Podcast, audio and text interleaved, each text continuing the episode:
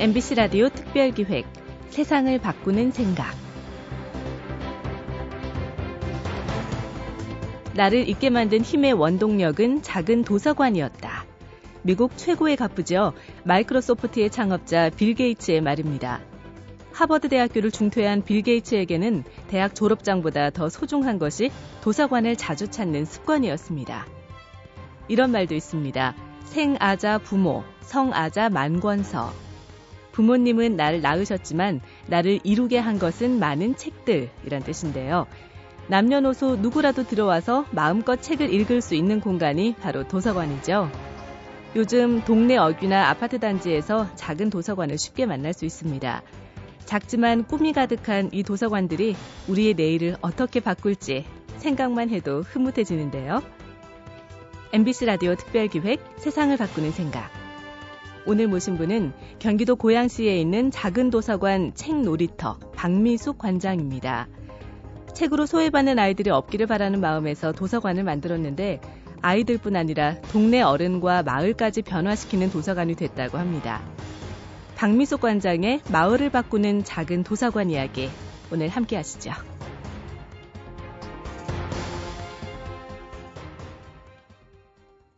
안녕하세요. 저는 경기도 고양시 덕양구 주교동에 있는 어린이 청소년 도서관 책놀이터에서 일하고 있는 박미숙이라고 합니다.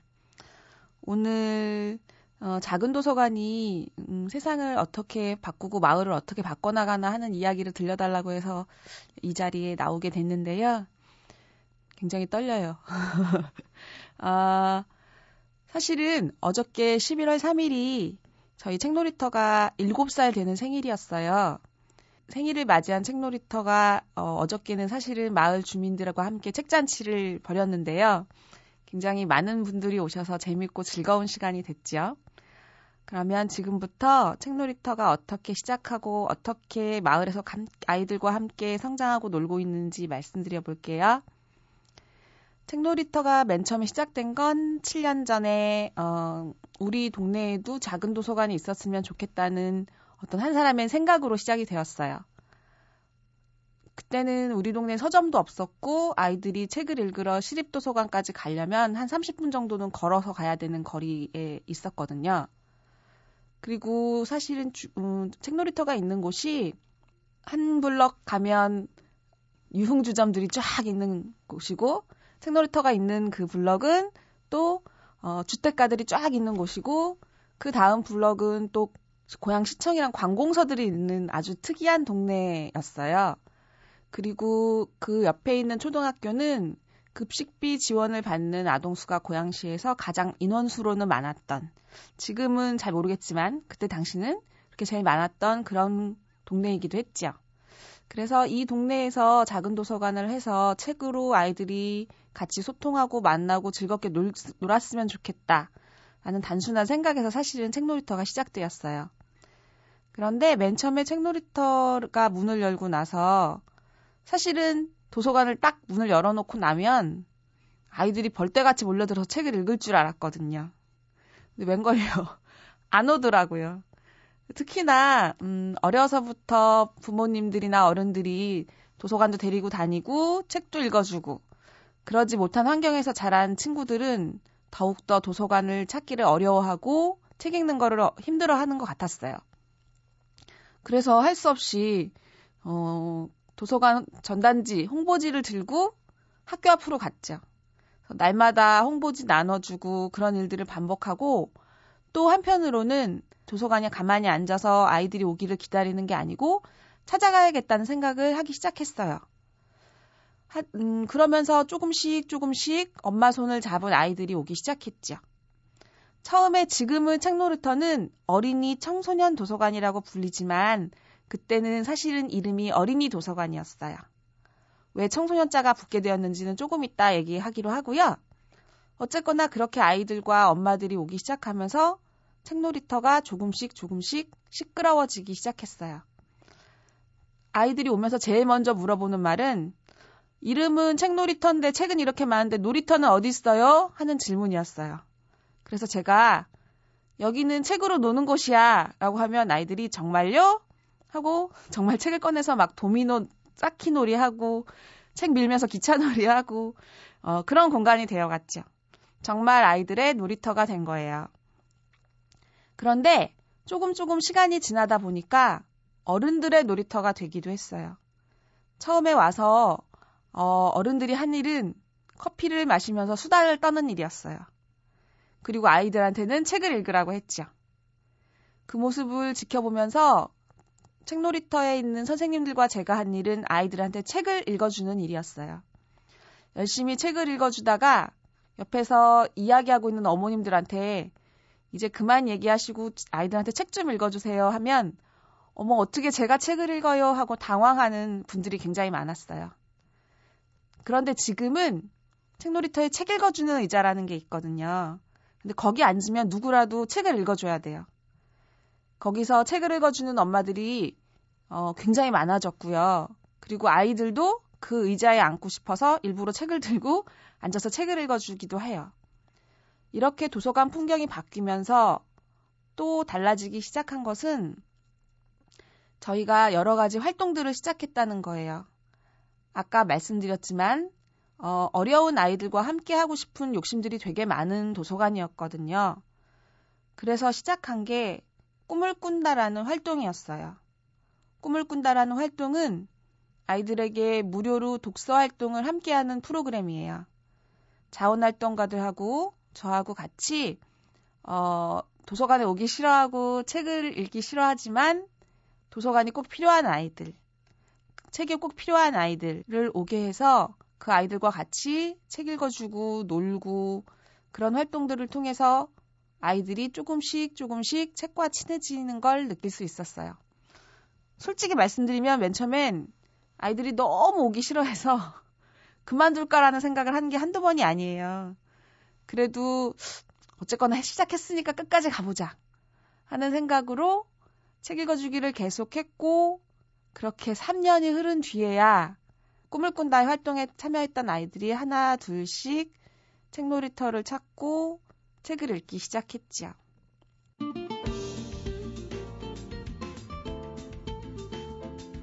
MBC 라디오 특별기획 세상을 바꾸는 생각. 경기도 고양시의 작은 도서관 책놀이터의 박미숙 관장을 모시고 마을을 바꾸는 작은 도서관 이야기 오늘 함께 듣고 있습니다. 계속 함께 하시죠.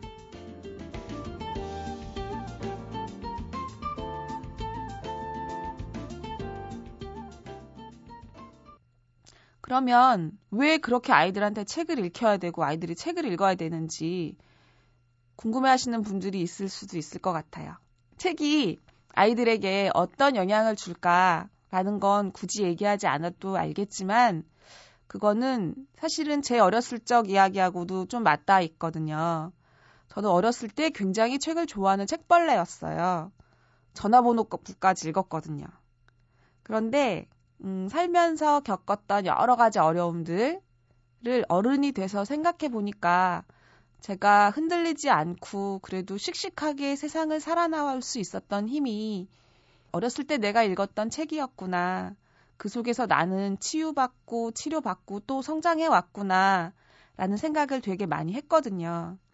그래서 우리 아이들이 비록 살아가는 환경은 척박하고 힘들어도 어, 심지 곱게 이 땅에 두 다리를 꿋꿋하게 딛고 서서 갈 수 있는 그런 가치관이나 힘들을 그런 힘들을 갖기만 하면 이 세상은 우리가 바꾸고 또 살아갈 만한 세상이다.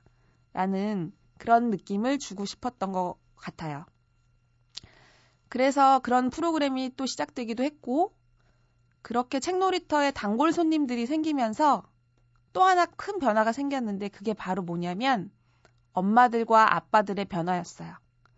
아이들한테만 책을 읽으라고 했던 엄마들이 책 동아리를 꾸려서 책을 함께 읽기 시작했고요. 아빠들이 또 아이들과 할 수 있는 여러 가지 활동을 하기 시작했어요. 토요일마다 가족들과 함께 걷는 달팽이 행진이라는 동아리도 생겼고요. 그리고 아빠 모임 누렁소, 엄마 모임 까망이 이런 여러 가지 동아리들이나 자원활동가 모임도 만들어졌어요. 그래서 그 까망이들이 하고 있는 일들이 뭐냐면 토요일마다 놀이터에 나가서 아이들한테 책을 읽어주는 일이에요. 도서관에 와서만 읽는 게 아니고 직접 도서관이 아이들이 있는 곳으로 찾아가는 거죠. 그리고 또 하나 재미있는 건 책놀이터엔 참새 언니의 책 읽어주기라는 것도 있어요. 그 참새 언니는 지금 중학교 1학년이에요. 그 친구 휴대전화에는 책놀이터가 방앗간이라고 입력되어 있고요. 집은 자는 곳 이렇게 입력되어 있어요. 하루에 한 번이라도 책놀이터를 오지 않으면 입안에 가시가 놓친다고. 그래서 와서 물만 먹고 가는 날도 있었지만 꼭 책놀이터를 들러가던 그 언니가 이제는 중학생이 돼서 자기 동생들에게 책을 읽어주기 시작한 거죠. 그러면서 청소년의 청소년 책 동아리도 생기게 됐어요. 그리고 그 청소년들이 왜 어린이 도서관 책놀이터라고 해요? 우린 청소년인데 청소년자도 넣어주세요. 라고 요구하기 시작했고, 그래서 어린이 청소년 도서관 책놀이터로 이름이 바뀌게 된 거예요. 아까 청소년 이야기 제가 들려드린다고 말씀드렸던 게 이제 궁금증이 풀리셨죠? 그런데 또 한 가지 변화가 생긴 건 마을이 달라지기 시작한 거예요. 이렇게 책놀이터에서 성장하는 아이들을 보면서 그 엄마 아빠가 함께하기 시작하면서 이 엄마 아빠들이 단순히 자기 아이들만 잘 자라는 공간이 아닌 어, 우리 동네 아이들이 잘 자라는 공간이 되었으면 좋겠다는 바램을 갖게 되었고요.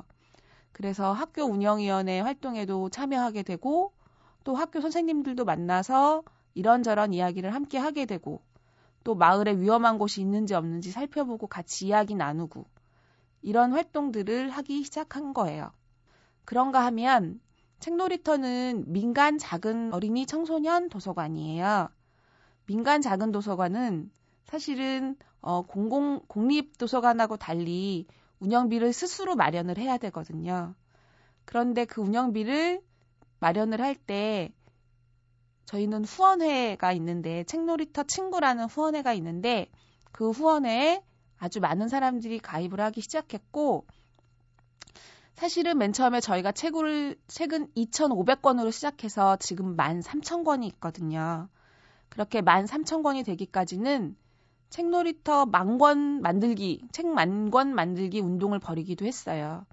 그때는 막 음, 아이들이 자기 저금통을 털어서 가져오기도 하고, 그리고 아빠들이 학교 그 직장에서 그 받은 문화상품권들을 싹 걷어다가 갖고 오시기도 하고, 이렇게 책놀이터가 마을을 바꾸고 사람들이 마을을 바꾸면서 다시 그 사람들이 책놀이터를 바꾸기 시작한 거죠.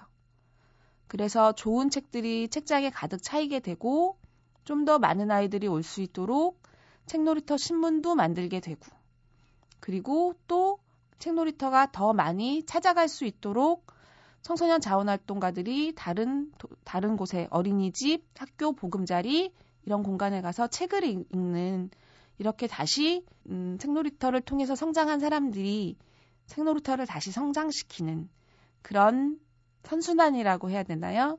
그런 일들이 벌어지고 있어요. 지금 사실은 음, 작은 도서관이 세상에 굉장히 많이 생기고 각 지방자치단체나 여러분들이 굉장히 작은 도서관에 관심을 많이 갖고 많은 작은 도서관들이 생기고 있어요.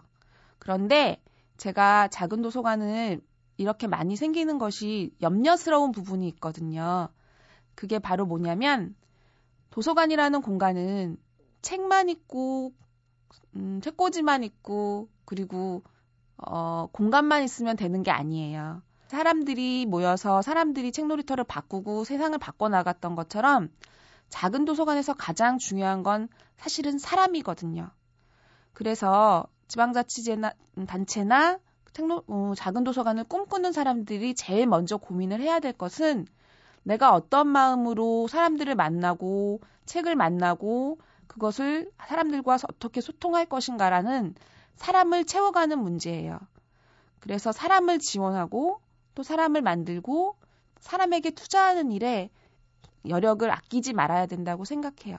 앞으로 작은 도서관에서 많은 아이들이 성장하고 또 기쁘게 책을 보고 그래서 어른들이 바꿔나가고 마을이 바꿔나가고 또 그 힘으로 세상이 바뀌어나가고 그랬으면 좋겠고 저도 그 길에서 또 열심히 걸어가도록 하겠습니다. 고맙습니다. 대한뇌졸중학회 이사장 이병철입니다. 전 세계적으로 2초에 한 명씩 뇌졸중이 발생하고 6초에 한 명씩 뇌졸중으로 사망하고 있습니다. 갑자기 한쪽 팔다리 힘이 빠지거나 말하기 힘들 때, 갑자기 어지럽고 균형을 잡기 힘들 때, 물체가 두 개로 보일 때, 특별한 이유 없이 갑자기 아주 심한 두통이 발생할 때, 지체 없이 응급실에 가야 합니다. 응급 증상을 정확히 알고 신속히 대처하는 것, 뇌졸중 치료의 첫걸음입니다. 건강한 혈관을 지키는 레드서클 캠페인. 보건복지부와 질병관리본부가 함께합니다.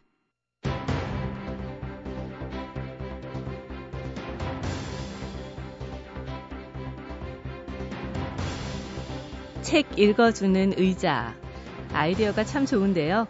책을 읽으며 노는 아이들과 엄마 아빠가 책을 읽어주는 모습. 참으로 아름답고 평화로운 모습이죠. 우리나라는 외국에 비해서 도서관 숫자가 매우 적은 편인데요. 아이 어른 할것 없이 언제든 가서 놀고 싶은 공간이 될 수 있도록 동네마다 크고 작은 도서관이 많이 들어섰으면 하는 바람입니다. 세상을 바꾸는 것은 사람이지만 그 사람을 움직이게 하는 것이 바로 책이니까요. MBC 라디오 특별기획 세상을 바꾸는 생각 기획 유경민, 연출 강희구, 기술 김지연, 구성 이병관, 내레이션 류수민이었습니다. 여러분 고맙습니다.